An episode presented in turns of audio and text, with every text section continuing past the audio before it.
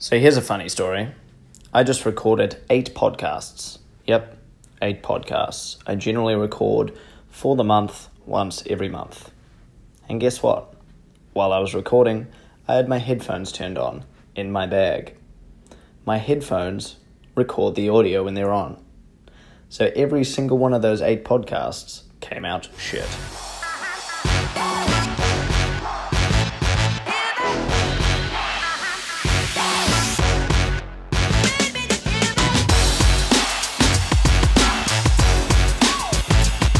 Okay, so for the first podcast of 2020, uh, this is Jacques Massey here, by the way, for a couple of lattes, one half of Massey Bros. Um, so for the first podcast, I wanted to touch base with all of you uh, and let you know kind of my reasons why I haven't been recording podcasts for the past month and a bit. You see, a lot of people I know nowadays kind of consider me uh, someone who's pretty switched on all the time, who's got their emotions in check, who's relatively happy, relatively grateful, and relatively on track with this crazy little thing we call life. But part of the reason, and a big part of the reason why I took time off, was because I wasn't really doing that okay. Especially last week, I went through a bit of a rough patch and had to take a bit of time away and figure myself out.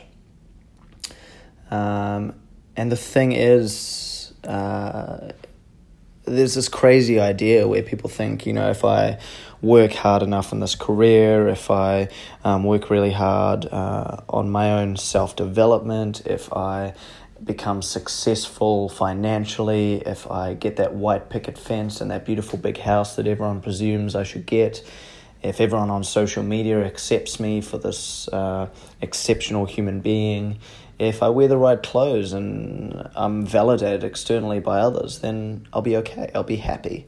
And that'll be it. That'll be the end of the story. I would have reached my destination. But the truth of the matter is, no matter how in touch you are with your emotions, your feelings, and your existence in this conscious, pl- conscious plane, uh, you can never be 100% okay all the time. And the message for this podcast is simple it's okay to not be okay. So last week I uh, I wasn't doing all that okay, and I was um, the words that I was using were negative, the actions I was taking were negative, and uh, I had a few negative experiences with people around me. Um, that put me into a state of uh, you know anxiety and uncertainty and I realized during that time, whoa, okay, I need to really figure out myself before um, I start working on other people. You know, start helping and contributing and giving to other people. So I wanted to start this year by just telling you guys that it is okay to not be okay.